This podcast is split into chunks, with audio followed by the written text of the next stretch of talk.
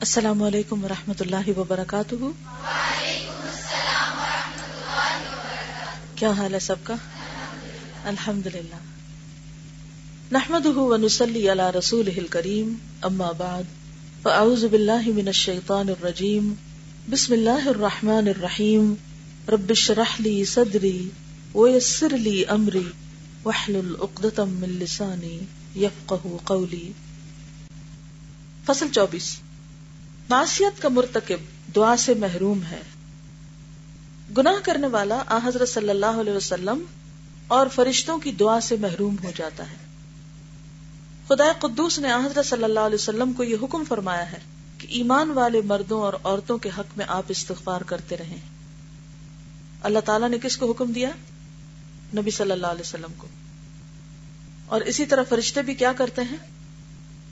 ایمان والوں کے لیے دعائیں کرتے ہیں۔ چنانچہ اللہ تعالیٰ کا ارشاد ہے۔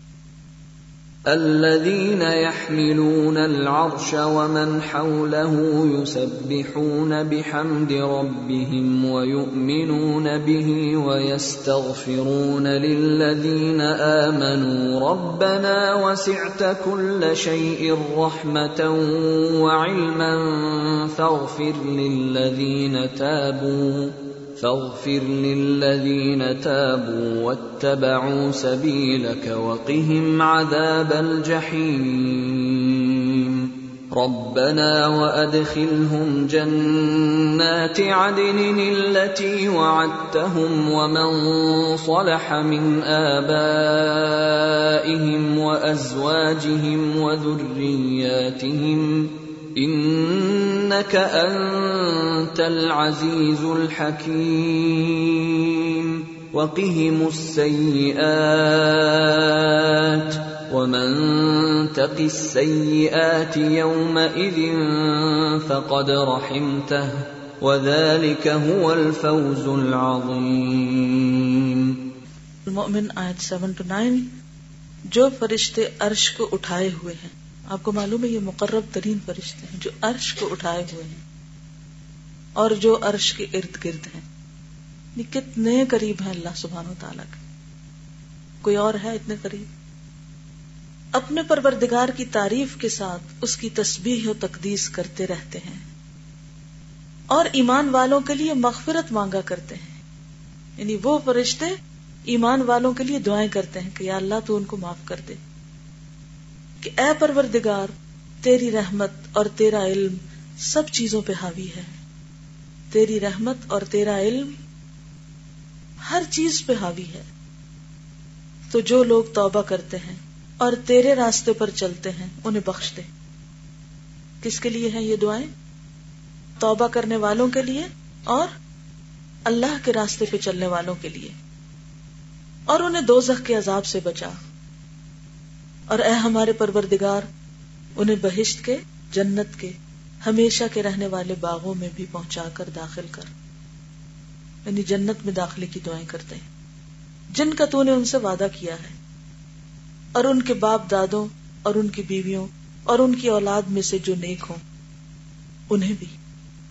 بے شک تو ہی زبردست ہے اور حکمت والا ہے اور انہیں ہر طرح کی خرابیوں سے محفوظ رکھ۔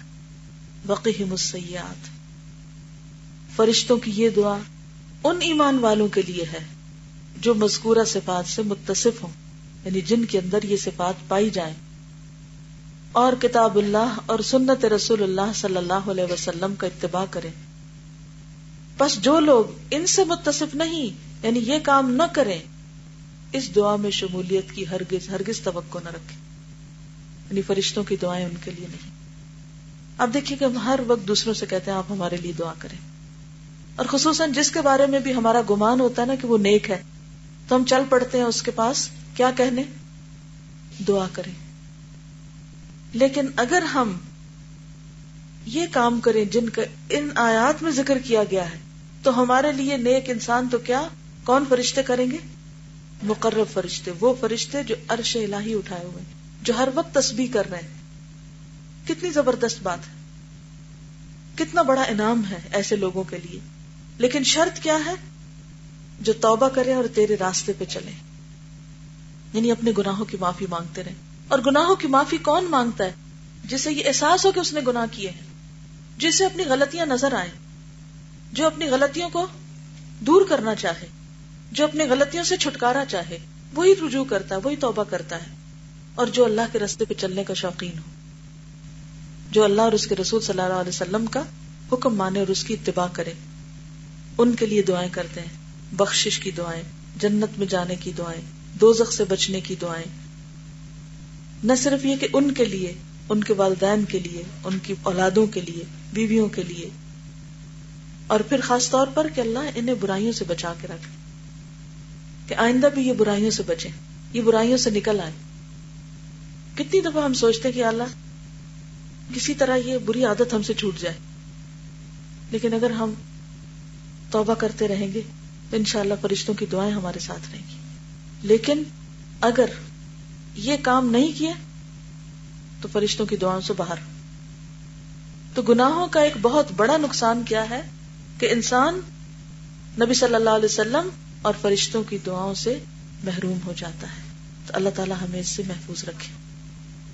جی۔ جی بالکل۔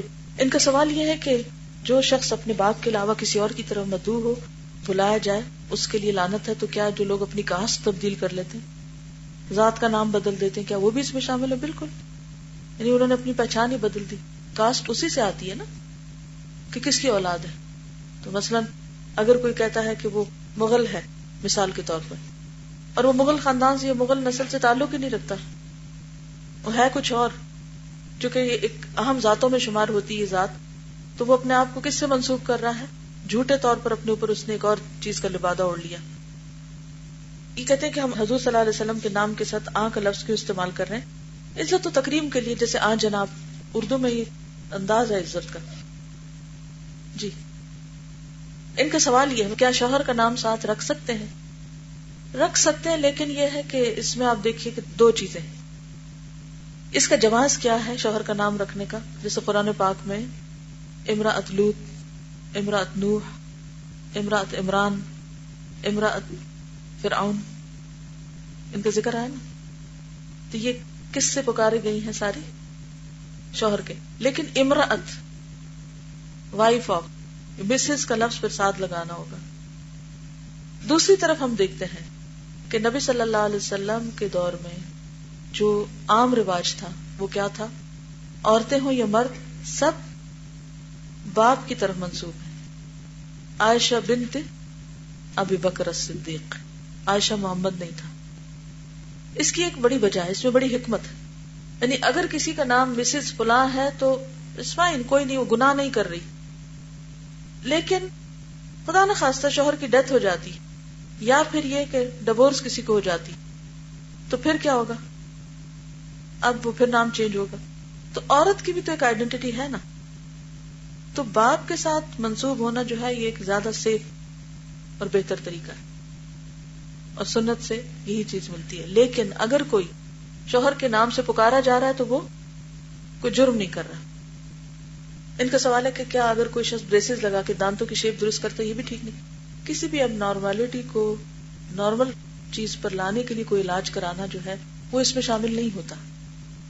اس میں کیا ہے کہ ایک چیز اچھی بلی نارمل ہے، اس کو ایک خاص فیشن کے مطابق چھوٹا یا بڑا کرنا یا دانتوں کو گسا کے چھوٹا کرنا یا ان کی شیپ بنانا یعنی بعض لوگوں کے اگر یہاں سے تکون نہیں ہے تو اس کو گسا گسا کے یہاں سے کچھ کو تکون نکالنا یا اور اسی طرح کی شیپ بنانا، وہ درست نہیں ہے۔